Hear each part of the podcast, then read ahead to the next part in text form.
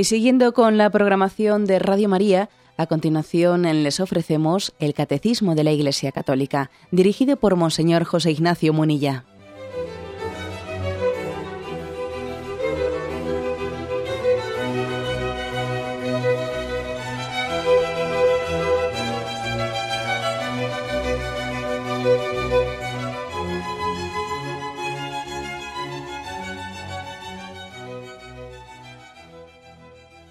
Cordial saludo a todos los oyentes de Radio María. Un día más, con la gracia del Señor, proseguimos el comentario del Catecismo de nuestra Madre la Iglesia. Entramos en un apartado de dos puntos dentro de la explicación del quinto mandamiento, que tiene como título el homicidio voluntario. Son los puntos 2268 y 2269. Dice así, el quinto mandamiento condena como gravemente pecaminoso el homicidio directo y voluntario. El que mata y los que cooperan voluntariamente con él cometen un pecado que clama venganza al cielo. El infanticidio, el fratricidio, el parricidio, el homicidio del cónyuge son crímenes especialmente graves a causa de los vínculos naturales que destruyen preocupaciones de eugenesia o de salud pública no pueden justificar ningún homicidio, aunque fuera ordenado por las propias autoridades. Bueno, pues es de alguna manera una aplicación directa del quinto mandamiento, ¿no? después de haber hecho explicaciones los días anteriores de qué es la legítima defensa, etc. La afirmación mm, central, pues como es, como es lógico, pues que el homicidio directo y voluntario, directo y voluntario pues es muy grave, ¿no? Lo, remarca como gravemente pecaminoso. Clama venganza al cielo, el homicidio directo y voluntario. Bueno, pues mm, como, como veis, cuando habla de homicidio directo y voluntario, bueno, pues distingue, distingue de, que pueda ocurrir de una manera involuntaria, ¿eh? involuntaria, que lógicamente pues no tiene ese grado de imputabilidad, aunque puede haber también graves responsabilidades, pero no tiene ese grado de imputabilidad cuando algo ocurre involuntariamente. Y, también se dice directo, ¿no? Y cuando dice directo lo dice pues para distinguirlo de, lo que hablábamos también del principio de doble efecto, ¿no? Que puede ocurrir, pues que a veces de una manera indirecta, no directa, sino indirecta, y no como fin ni como medio, sino que a veces se produce eh, la muerte de un ser como una consecuencia de haber hecho una obra moralmente buena, ¿no? Pues, pues por ejemplo, es el caso de, pues de un médico que, que, tiene que intentar separar a dos siameses que están unidos y, e, e intentando, eh, intentando salvar a uno al que tiene más probabilidades de vida, pues eh, se acaba con la vida del otro, pero no ha ido a matarlo directamente, sino que él ha ido a salvar, ¿no? Dentro de esos hermanos siameses que estaban unidos al que entendía que tenía más probabilidades de vida. Y él no ha buscado ni como fin ni como medio matar, matar al otro, pero se ha producido como consecuencia ¿no? de esa acción médica, de haber ido a salvar de los dos hermanos siameses al que, al que tenía más probabilidades de vida o tenía los órganos vitales pues más, con más posibilidades de vida, como consecuencia, no como fin, ¿eh? no como medio, sino como consecuencia, ha muerto el otro. Por eso aquí se distingue que, digamos, que se reprueba el homicidio cuando es directo ¿eh? y cuando es voluntario. Bien, pero además de esta distinción, ¿no? de que el homicidio pues, eh, tiene toda la gravedad moral cuando es voluntario y cuando es directo, además de esto aquí se dice una cosa que tiene aplicaciones pues, muy concretas. ¿no? Dice, el que mata y los que cooperan voluntariamente cometen un pecado que clama al cielo. Los que cooperan, ojo, porque claro, eh, puede existir, puede existir también el homicidio de guante blanco. El homicidio de guante blanco. Puede existir el, asesino que no se ensucia sus manos y puede llegar a tener bastante más culpabilidad que el que aprieta el gatillo. En muchos países eh, cuando alguien va, quiere asesinar a otro, pues recurre a los sicarios, ¿no? Como se dice, eh, se les da este nombre en Hispanoamérica muchas veces a los sicarios, que son pues, niños de la calle, a los cuales les dan, eh, les dan cuatro duros, les dan un dinero y, cuesta tanto dinero matar a tal persona, cuesta tanto dinero matar a la otra. Y son sicarios, ¿no? Pues, pues niños y jóvenes y que han ido entrando en bandas y que son los ejecutores, ¿no? De los homicidios, pero sin duda alguna detrás de ellos, detrás de ellos existe un grado de culpabilidad pues superior incluso a la que ellos mismos tienen, realizando esos asesinatos. Es decir, aquí eh, dice el catecismo con mucha precisión, el que mata y los que cooperan voluntariamente, los que cooperan, incluso he puesto el caso ahora que no solo es cooperar, sino que es también de alguna manera ordenar, ¿no? Ser quien ordena, ser quien pone en marcha, ¿no? De una manera consciente y voluntaria un asesinato, el asesino de guante blanco. Pero además también hay no únicamente quien lo ordena y lo pone en marcha, sino quien, quien coopera a ello. ¿eh? Y en esto, en esto pues creo que, la Iglesia ha denunciado muchas veces, ¿no? Pues con, por ejemplo, con el tema del terrorismo. ¿eh? Pues que claro, existe un grado de culpabilidad moral y de responsabilidad moral, pues no solo en quien, quien ejerce de terrorista, ¿no? sino también quien de alguna manera está cooperando con ese terrorismo. Está cooperando, ¿no? A veces puede ocurrir que en determinadas circunstancias y situaciones unos ponen el punto de mira y otros van y disparan. ¿eh?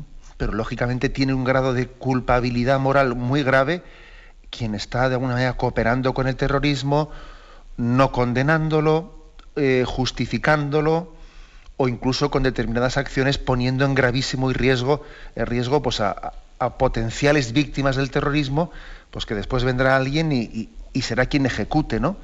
Quien ejecute pues eh, una especie de sentencia, ¿eh? digo sentencia porque se ha podido crear un ambiente en el que a esa persona se le ha vilipendiado, se, le ha quitado su fama eh, y de alguna manera, después de que se ha, se ha hecho una especie de, juicio popular en el que no se ha reconocido la dignidad de una persona, luego vienen los terroristas y lo matan. Y, entonces, por lo tanto, puede existir un grado de culpabilidad muy grande en haber cooperado, cooperado a que una persona eh, sea víctima potencial del, terrorismo. ¿Eh?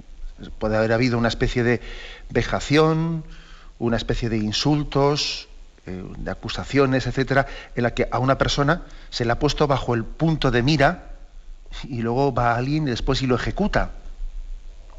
Luego, claro, qué, qué importante es, fijaros, hasta qué punto, hasta qué punto las calumnias, las difamaciones, que se pueden realizar en público nos pueden hacer cómplices también del homicidio. Fijaros qué grave es, ¿no?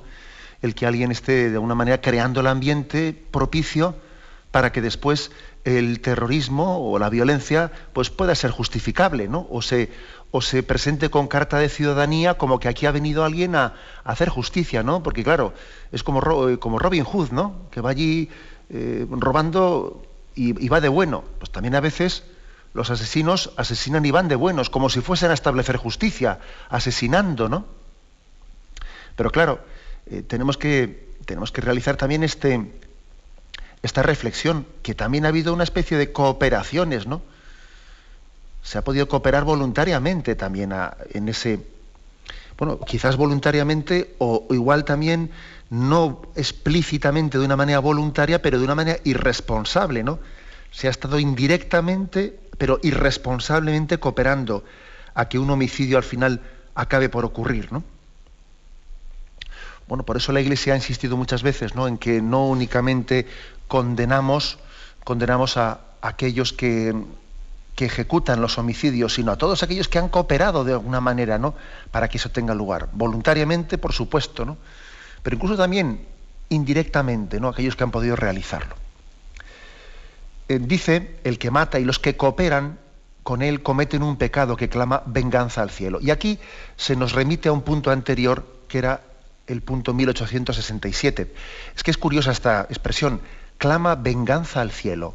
Aquí cita Génesis 4.10, que es el pecado de, del primer asesinato que ocurrió. ¿no? Caín mata a su hermano Abel. Y entonces Yahvé le dice a Caín, ¿dónde está tu hermano?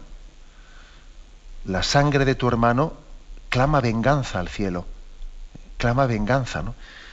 Pues, bueno, es verdad que la palabra venganza, pues cuando se refiere eh, a, esa, en este caso concreto, ¿no? Pues no, no, no, está, bueno, pues es una palabra que tenemos que purificarla, ¿no? Yahvé Yahvé no es vengativo, pero sí Yahvé tiene la santa cólera. ¿eh? También la Sagrada Escritura utiliza expresiones como la santa cólera de Yahvé, es decir, clama al cielo, ¿no?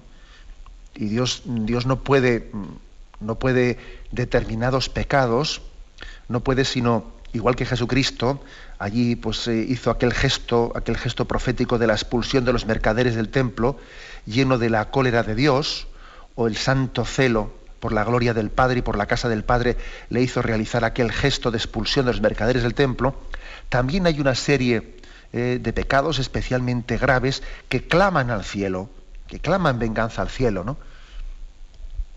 Aquí la palabra venganza, como podéis imaginar, la utilizamos en un sentido metafórico, pero bueno, es una palabra bíblica que nosotros no nos vamos a avergonzar de ella, ¿no? Clama al cielo. El punto 1867 en su momento lo explicamos, pero bueno, aquí como lo refiere también el catecismo, lo vamos a repasar. ¿eh? Es un punto en el que decía, en la Sagrada Escritura, en distintos lugares se habla de los pecados que claman al cielo. ¿Cuáles son esos pecados que claman al cielo? Bueno, pues fijaros, decía aquel punto. Claman al cielo la sangre de Abel, el pecado de los sodomitas, el clamor del pueblo oprimido en Egipto, el lamento del extranjero, de la viuda y el huérfano, la injusticia para con el asalariado. Estos son ¿eh? Los pecados que en distintos lugares de la Escritura, Génesis, Éxodo, Deuteronomio, etcétera, dice que claman al cielo.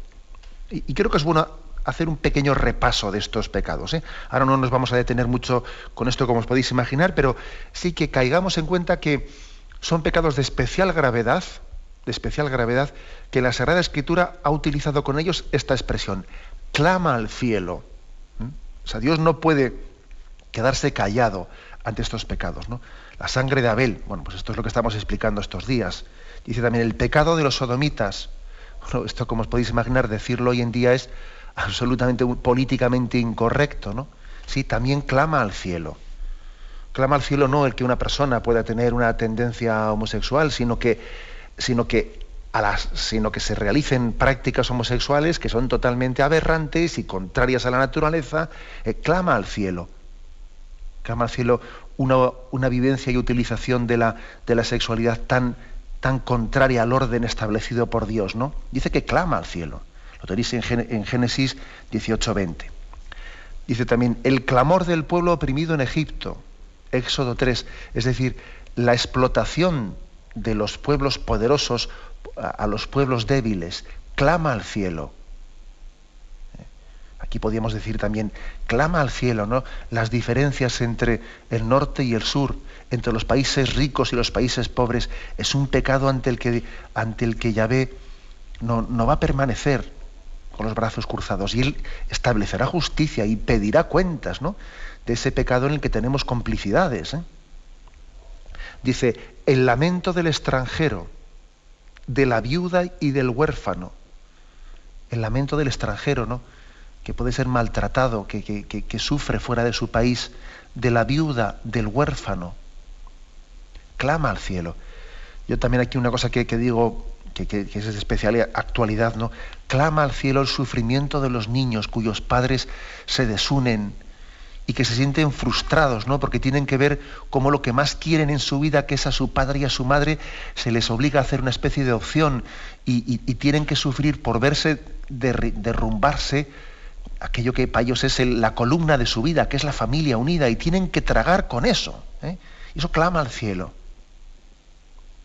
Que les hagamos a los niños tragar con esas situaciones, ¿no? Y por último dice, la injusticia para con el asalariado. Eh, Deuteronomio 24, versículo 14, clama al cielo.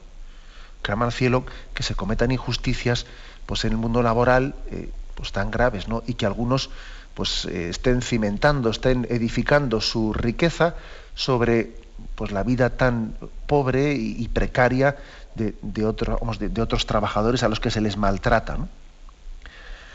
curioso, ¿eh? pero aquí, digamos, el catecismo ha tenido, ha tenido yo diría, la, delicadeza, la intuición de que era importante recoger en distintos lugares de la Sagrada Escritura donde se dice que hay pecados que claman al cielo. La sangre de Abel, el pecado de los sodomitas, el clamor del pueblo oprimido en Egipto, el lamento del extranjero, de la viuda, del huérfano, la injusticia para con el asalariado. Tenemos un momento de reflexión y continuamos enseguida.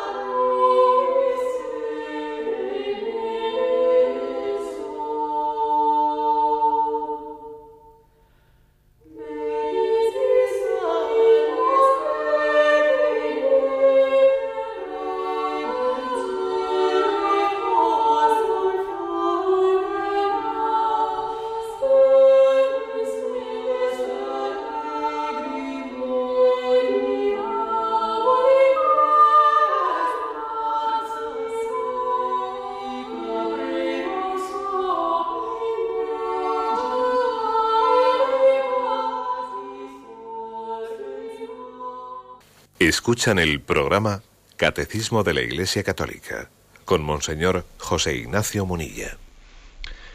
Continuamos el comentario de este punto 2268.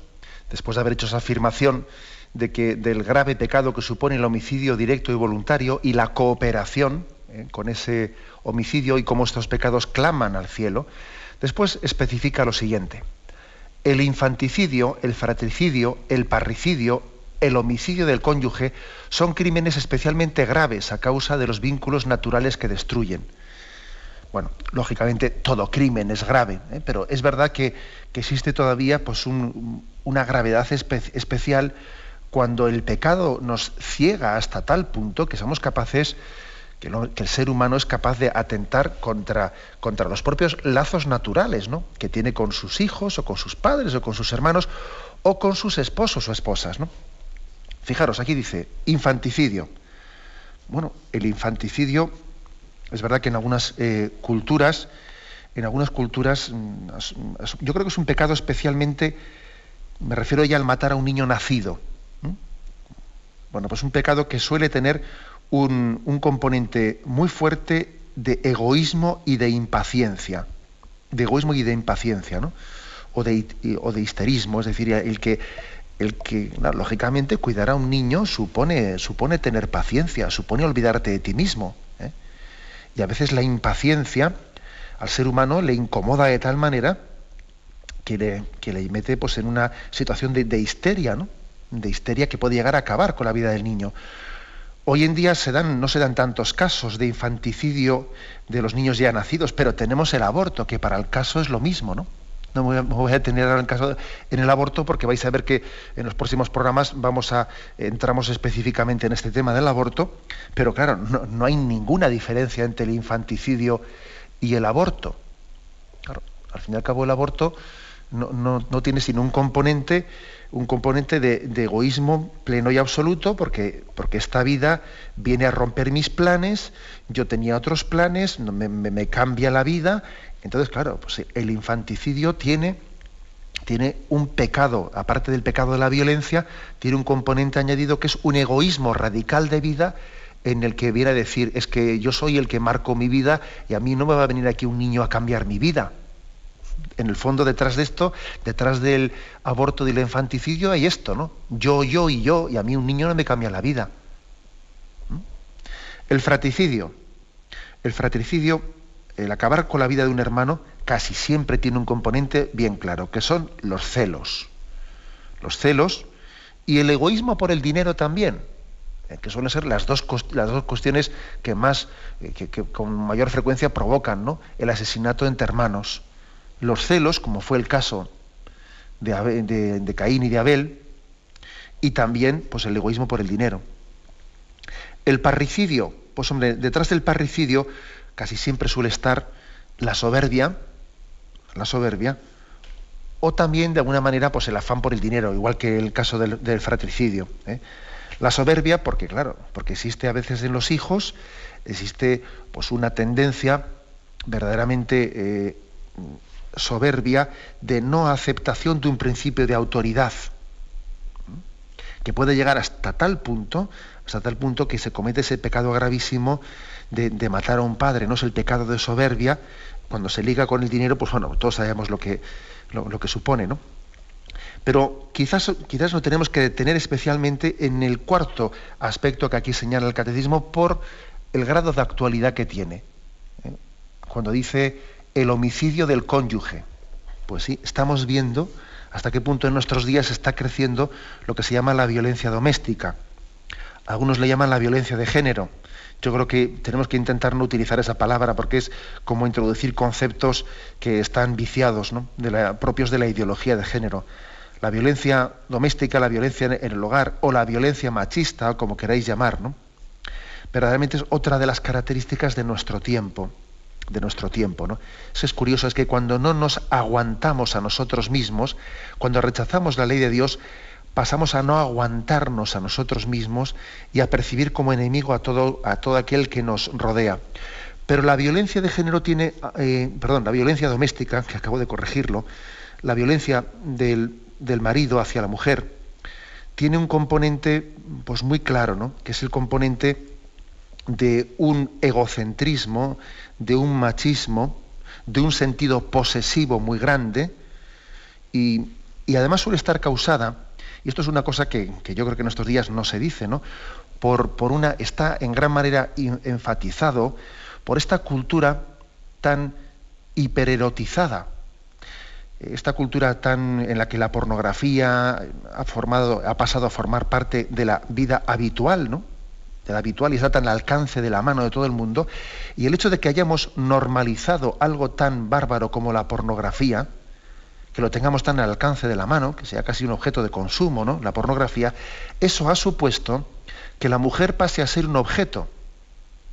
Claro, es así, que la mujer sea considerada no como un tú, un ser personal con el que, con el que se, se, tienen unos vínculos, unos vínculos personales, no, sino que la pornografía y, y el hecho de que se, se le haya dado una carta de naturalidad a la pornografía ha supuesto que implícitamente, implícitamente estemos negando la dignidad de la mujer. Claro, se habla mucho de derechos de la mujer, dignidad de la mujer. Sí, eso es como aquel, ¿no? Pues aquel ejemplo de la mitología griega en el que durante el día, durante el día estaba tejiendo y por la noche destejía. Por el día reivindicamos la dignidad de la mujer y la igualdad de la mujer y por la noche la denigramos como si fuese un objeto de consumo, ¿no? Un Kleenex de usar y tirar totalmente contradictoria esta cultura. Eso, eso supone, supone que en, en, verdad, en la realidad, en el día a día, la mujer está siendo un objeto, un objeto de usar y tirar. Y de ahí a la violencia hay un pasito. hay un pasito, porque cuando no se respeta a una persona, el no respeto no suele tener límites. si yo a ti no te respeto, ¿no?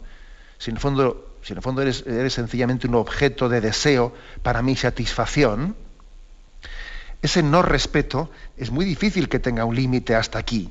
Y es bastante fácil pasar ese límite de la violencia. Y además, antes de pasar el límite de la violencia física, se han solido practicar otro tipo de violencias, ¿no? que son violencias psicológicas y que son pues, auténticos, auténticas presiones ¿no? que se pueden realizar vejatorias hacia la otra persona hasta el punto de llegar, ¿no? Pues en el seno de la pareja, hasta el punto de llegar, pues de, alguna manera, a, provocar una inseguridad muy grande, ¿no? Pues en la mujer, por el trato vejatorio que se tiene hacia ella, ¿no?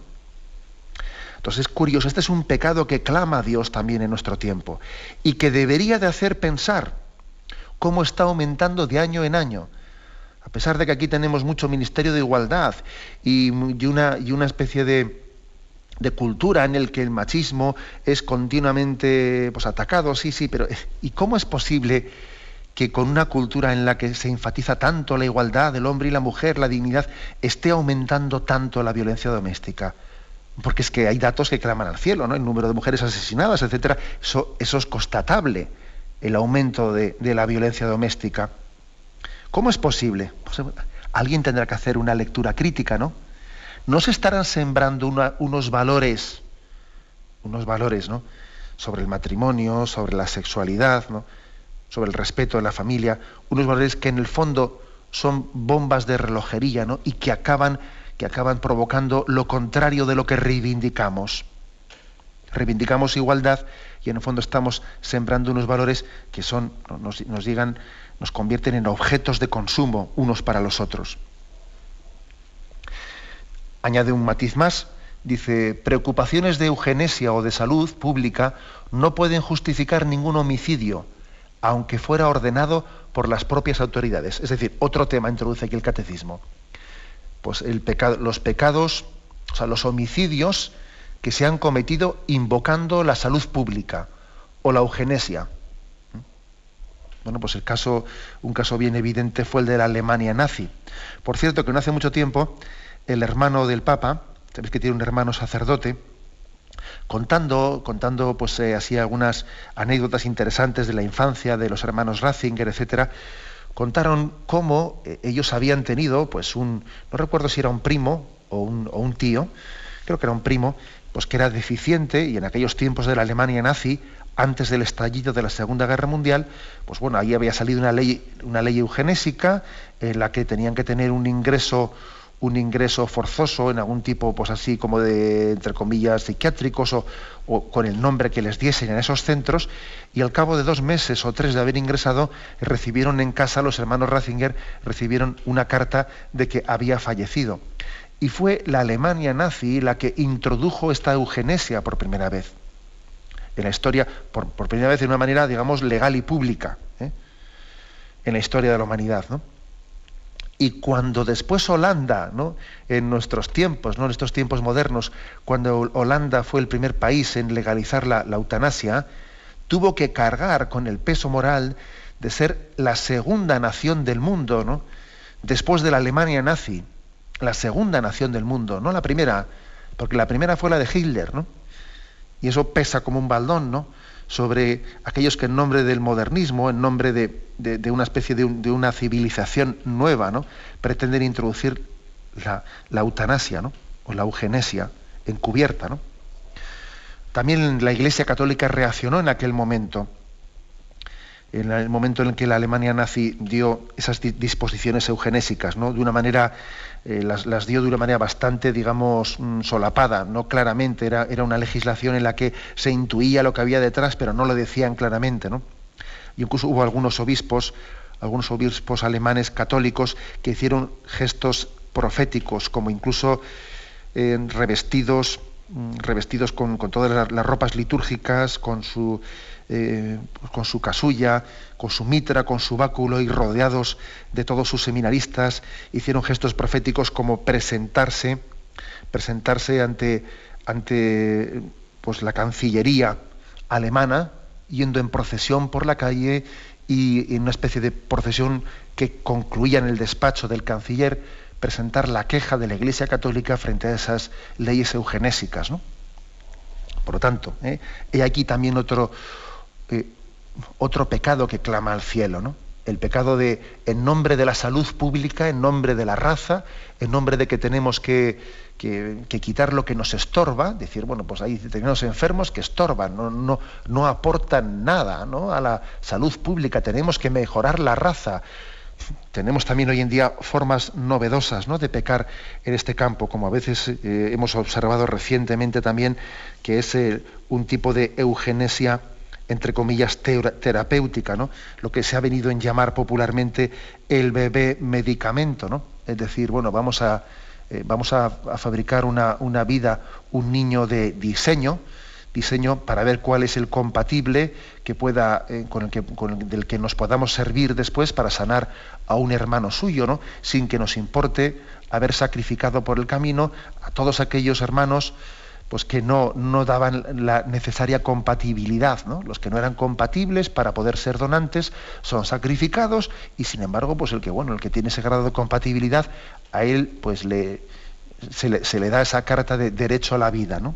porque es útil ¿eh? para su hermano a diferencia de los que no lo han sido. O sea que existen también formas nuevas en nuestro tiempo ¿eh? de eugenesia. Bien, tenemos un momento de reflexión y continuamos enseguida.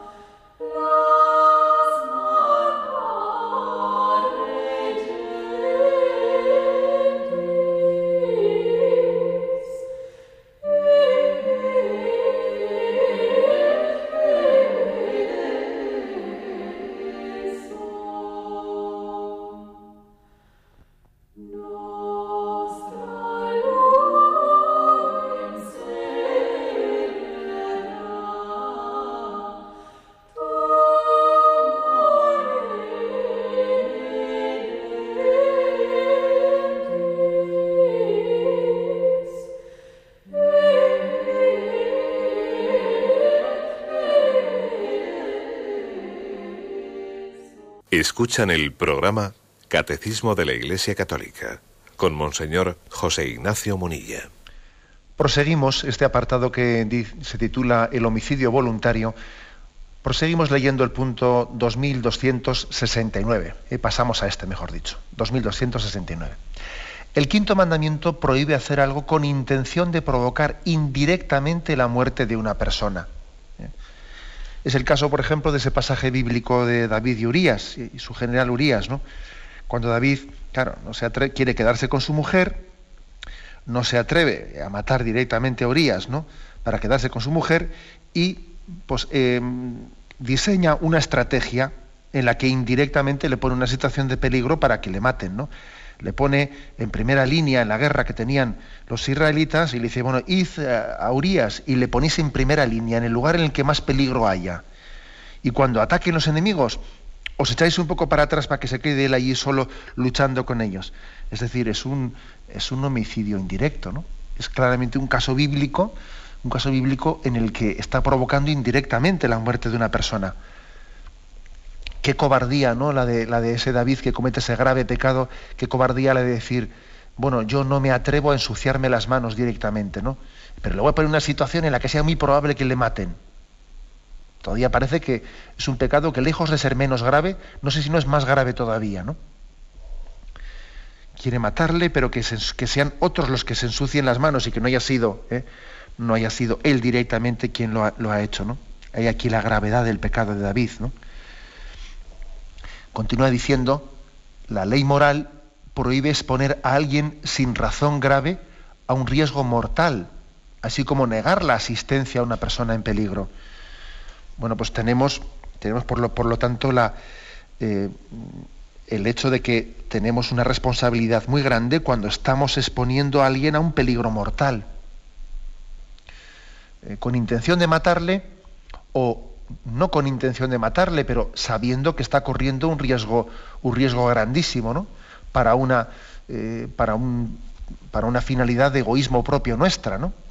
Y es, y es, un riesgo desproporcionado, el peligro mortal que está corriendo. Esto puede, correr, puede ocurrir en muchos lugares del mundo, incluso con riesgos laborales, ¿eh?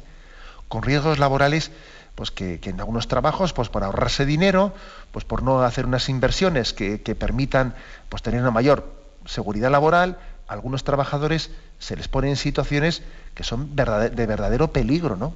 Y hay en algunos lugares unos índices de, índices de siniestralidad tremendamente altos, ¿no? Y no existe acaso ahí también en, esas situaciones, no existe una responsabilidad, ¿no? No se está incluso indirectamente también, ¿no?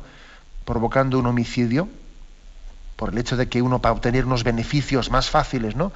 Busque pues, una, una configuración de la empresa en la que no se invierta en seguridad, por ejemplo. Pero bueno, también, también nosotros mismos ¿eh? podemos pecar para con nosotros mismos de correr riesgos mortales innecesarios. Había que hacer también un discernimiento de lo que supone, por ejemplo, los deportes de alto riesgo. Vamos, es que es proporcional, es proporcionado el que alguien esté corriendo un riesgo en su vida, un riesgo en su vida, vamos, que, es, que va más allá ¿no? de lo sensato, ¿no? Pues por, por tener sensaciones fuertes o por tener fama, porque todo el mundo diga, mira, ha sido el primero quien lo ha hecho, ha batido no sé qué récord, ha batido no sé qué, ¿no? Y a veces la vanidad, la vanidad de, tener una fama o de ponernos en el libro de los Guinness, de los récords, ¿no? La vanidad nos puede hacer caer en pecados muy graves de, de poner en riesgo nuestra salud, ¿no? Y nuestra vida misma.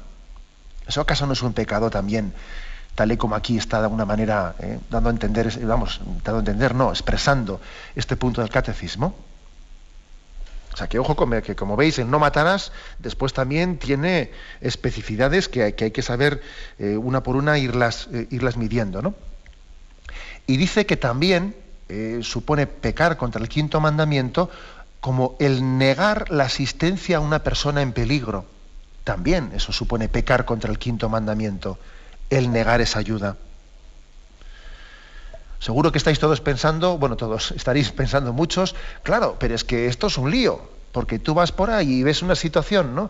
En que alguien está corriendo peligro, tú intentas ayudarte, ayudarle y te pasa como aquel, como aquel profesor que intentó ayudar a alguien, eh, a una mujer agredida, eh, y luego van y, y, y, recibe una agresión por haberle intentado, intentado salvar, ¿no? y encima la mujer a la que ha intentado ayudarle todavía le, acusa a él de haberlo hecho, ¿no?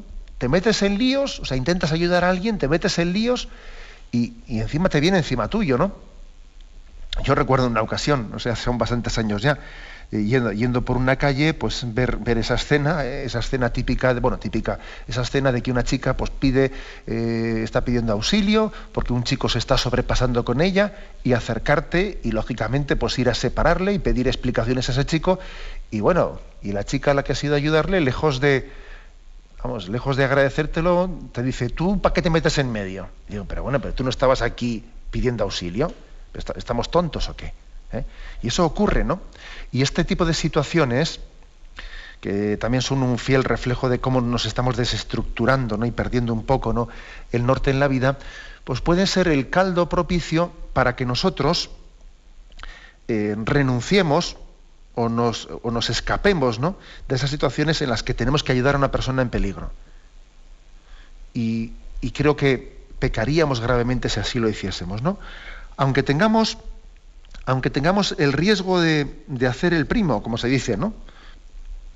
Es mejor correr el riesgo de hacer el primo eh, antes de renunciar a ejercer de hermano.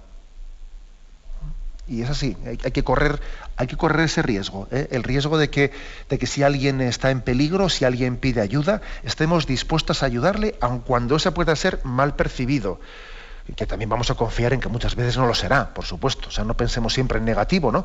Pero aun cuando corramos ese riesgo, aun cuando incluso supongamos que pueda ocurrir, nosotros tenemos que hacer el bien no por el reconocimiento que vaya a tener.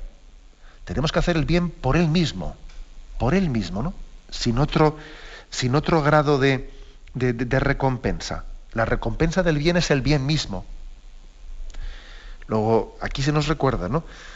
Es, grave, es un pecado grave contra el quinto mandamiento negar la asistencia a una persona en peligro. ¿Eh?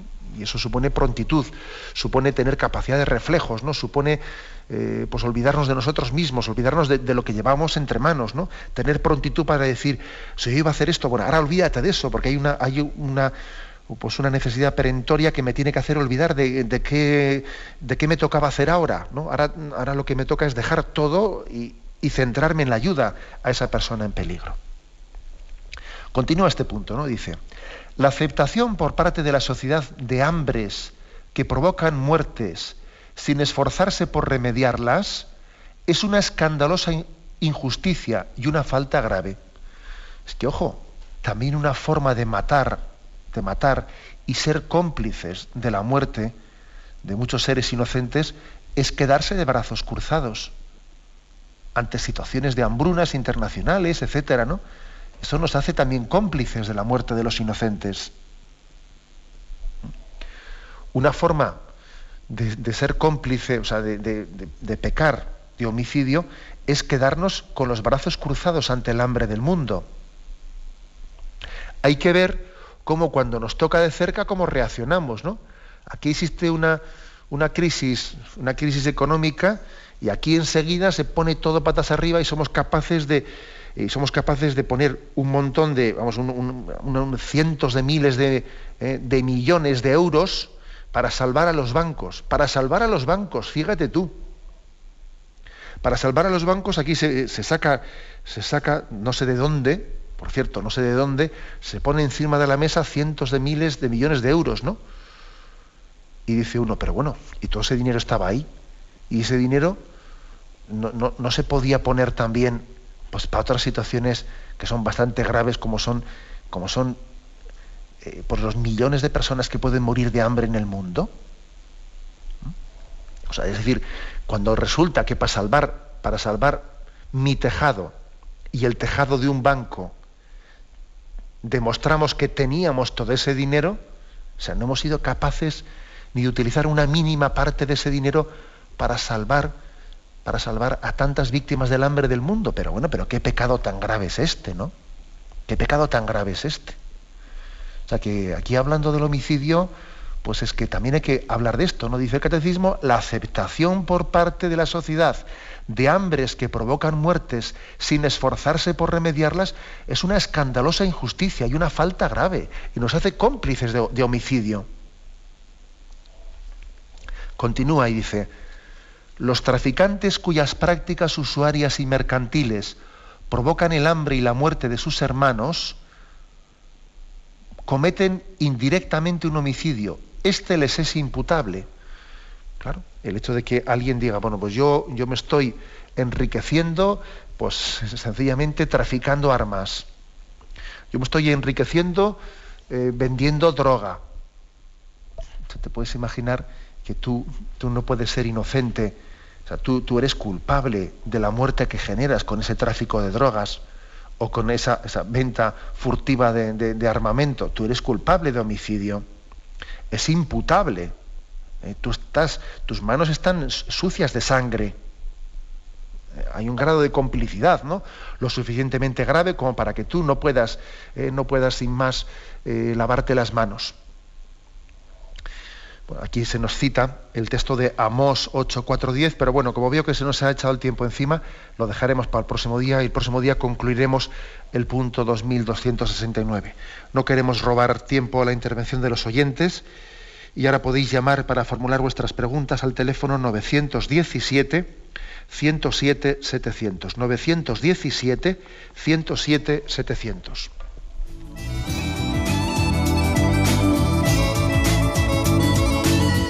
¿Le gustaría tener sus programas favoritos de Radio María en CD o DVD? Ahora es posible.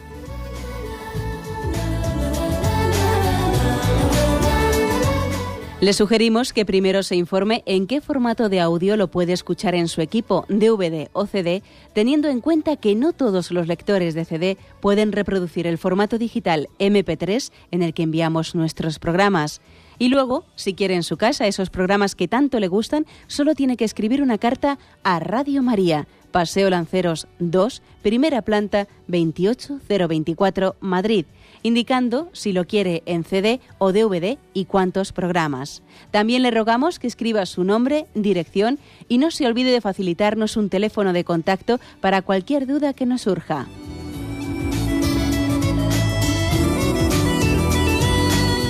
Radio María, más cerca de usted. Escuchan el programa Catecismo de la Iglesia Católica con Monseñor José Ignacio Munilla.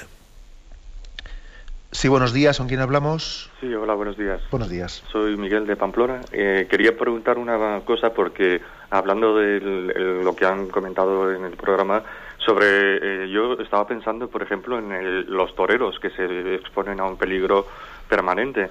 Me gustaría que hiciera una valoración a ver qué, le parece este tema. Y nada más, gracias. Pues sí, la verdad es que también yo según lo explicaba, es verdad que se me ha pasado por la mente, ¿no?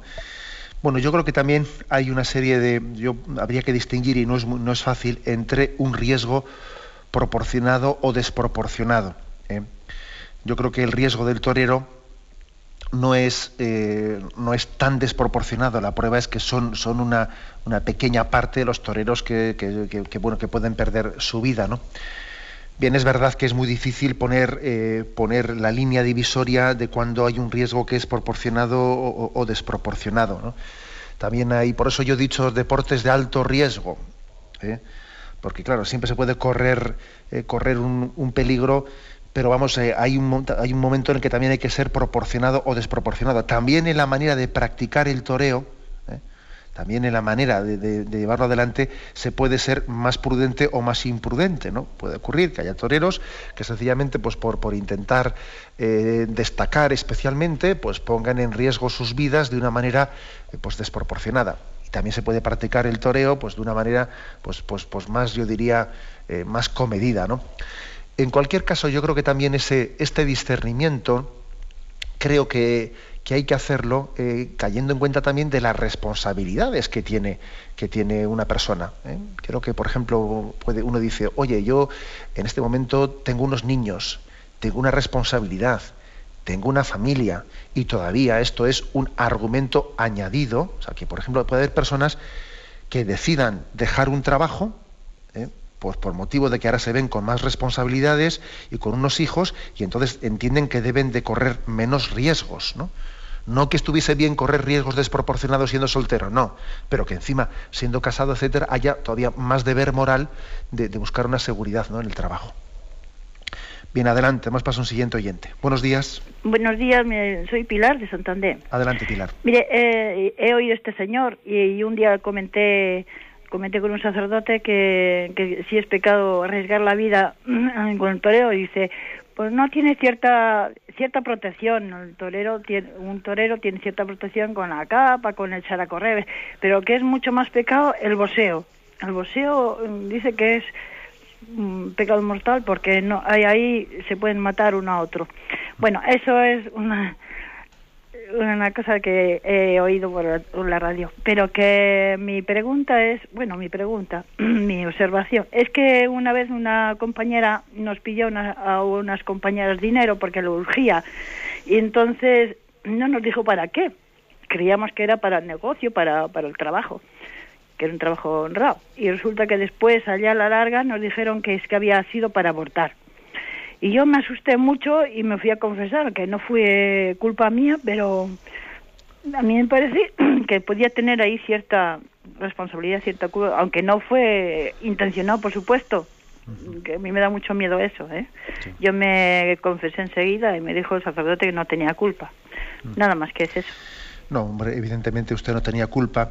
Sí que puede ocurrir, sin embargo, otra situación distinta a la de usted, en la que, en la que alguien, eh, alguien, por ejemplo, le pida dinero a otra persona, eh, pues para abortar, eh, y, por ejemplo, imaginémonos que una persona, yo he conocido, he conocido el caso de, una persona que iba a abortar, que habla con un católico y que el católico le intenta disuadir, ¿eh? disuadir de que aborte, no lo consigue, él decide abortar, pero entonces el otro le dice, bueno, pues si tú tomas, esa decisión de abortar, yo, yo te respeto, aunque no estoy de acuerdo contigo, y va y le da el dinero para que pueda abortar.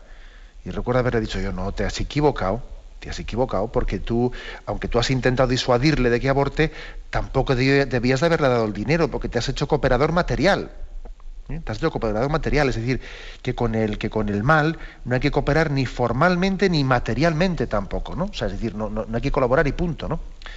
Podría ocurrir que una persona le pida dinero a otro y éste sospeche de que me lo está pidiendo para abortar. Bueno, si hay una sospecha así un poco firme, pues lógicamente no se puede dar ese dinero sin haberlo aclarado previamente. ¿eh? Adelante, vamos a pasar a la siguiente llamada. Buenos días. Hola, buenos días, monseñor. Soy Luis desde Pontevedra. Adelante, escuchamos. Me gustaría que me, aclarara qué fundamentación eh, neotestamentaria tiene la doctrina de la legítima defensa ante un agresor, un agresor que no es inocente. Porque si la fundamentación son aquellas, aquella conversación que mantuvo Jesús con, con Pilato, que ha citado usted en anteriores programas, ¿no se contradice esto con el principio de amar al, al enemigo, de poner, de, de, poner la otra mejilla y de amar al, al enemigo como programa Jesús? ¿Dónde eh, propone Jesús explícitamente la, la legítima defensa? Porque en las bienaventuranzas proclama solemnemente, ama a tu enemigo, y no lo condiciona que sea inocente o no inocente. Por tanto, ¿qué base evangélica tiene la, legítima defensa? Porque de hecho Jesús no se defendió. Muchas gracias, monseñor. Gracias a ti. Bien, tú ten en cuenta también que, digamos, la doctrina, ¿eh? la doctrina católica, no está basada exclusivamente, ¿no? Pues en, en, los textos evangélicos, sino en la forma también en cómo la comunidad cristiana los ha leído y los ha interpretado. ¿eh? O sea, es decir, que esto es la, eh, digamos, la, Iglesia católica interpreta la Sagrada Escritura en el seno de la comunidad que recibió la Sagrada Escritura. esto es importante. Nosotros eh, entendemos la escritura ligada a la tradición. Eh, la escritura ha sido leída e interpretada en el seno de la comunidad cristiana. Bueno, ¿y eso qué quiere decir? Pues quiere decir que eh, desde el primer momento, desde el primer momento, la, mm, la, comunidad cristiana compaginó el mandamiento, mejor dicho, compaginó, ¿no? Pues las palabras de Jesús de ser capaz de poner la otra mejilla cuando nos peguen en una, es decir, de renunciar a la legítima defensa, la compaginó también con el deber que tiene pues, un padre, por ejemplo, de defender a sus hijos. Y el deber que tiene pues, un gobernante de defenderse ante, injustos ataques. Y los primeros cristianos también participaron en estas defensas, ¿no? Pues de cuando los bárbaros, por ejemplo, atacaban el, atacaban el imperio romano, los cristianos participaban en esa defensa. ¿eh? O es decir, que la, legítima defensa está, mm, eh, eh, por otra parte, hay muchos pasajes también en la Sagrada Escritura en los que ha existido también una justificación de la guerra ante una legítima defensa. Por ejemplo, cuando, pues cuando Israel, Israel lucha contra Egipto para liberarse de la esclavitud, hay una legítima defensa eh, en, esa lucha contra una injusta esclavitud, etcétera. ¿eh? O sea que hay que interpretar la Sagrada Escritura en el contexto de la tradición en la que fue, ¿eh? en la que fue vivida. Muy brevemente damos paso a una última llamada. Buenos días. Buenos días, padre. sí, escuchamos. Mire, yo hablando de, de, atentar contra la vida humana, pues me encuentro la situación que a un nieto mío, viniendo de Fuenlabrada para casa a las 10 de la noche, le asaltaron y como llevaba poco dinero y ellos querían móvil, móvil, pues llevaba una botella, se le han estampado la cabeza, le tenemos en el hospital con la cabeza abierta. Y entonces el niño nada más que decir llorando con 15 años que tiene que por qué le han querido matar si no hace daño a nadie. Yo como cristiana procuro hacerle ver que hay la vida de todo, que hay bueno, hay malo, pero pero cómo puedo decirle que, que ellos no saben qué decir que eran extranjeros. Por lo visto eran los marroquíes que llegaron con pedradas y los amigos pudieron correr, pero él como era más, más pequeño, con 15 años, y le tenemos en el hospital con la cabeza abierta. Dice la policía que es muy difícil cogerlos. Nada más que saben decir que eran marroquíes, eran, eran chicos, jóvenes. Entonces es una situación como cristiana que soy que no sé padre qué explicación darle a mi nieto. Y me acuerdo de Caín y Abel y de todas estas cosas. Si usted me puede decir algo, por favor. Pues sí, la verdad es que tiene usted también hay un papel importante, ¿no? Eh, un papel importante, decir, ¿cómo, ¿cómo hablo yo con mi nieto en una situación como esta, ¿no? pues yo pienso que es importante que le ayude para que no, para que esta violencia que ha recibido tan gratuita, ¿no? Tan, no sé, pues, porque es que hay violencias que son absolutamente gratuitas, ¿no? Pues para que no genere en él una especie de, de rencor, ¿no? O de desconfianza absoluta hacia su alrededor, ¿no? Yo creo que es importante que él, también, en vez de generar odio, que usted también rece con su, con su, junto con su nieto, que rece con él por esos jóvenes que le han agredido. ¿Eh? Esa oración va a ser sanadora que usted diga, vamos a rezar por esos, por esos jóvenes, para que se conviertan, para que sus corazones cambien, ¿no? Esa oración puede ser sanadora. Y al mismo tiempo, lógicamente, usted tiene que decirle a su nido de que tenga cuidado de que eso que le ha ocurrido, pues no le deje pues, con, una, eh, con una especie de desconfianza hacia el prójimo, con una desconfianza hacia la vida, ¿no? O sea, es importante que él, que el mal no le impida ver el bien, eh, que el mal no le asuste, ¿no? que no, le arredre, ¿no? no, le deje ensimismado, ¿eh? que eso es importante. ¿no? Pero esa oración sanadora yo le, yo le aconsejo que la haga con su nieto, que, rece ¿no? junto con él por esas personas y por todos aquellos que tienen el corazón cegado por la violencia. Me despido con la bendición de Dios Todopoderoso, Padre, Hijo y Espíritu Santo. Alabado sea Jesucristo.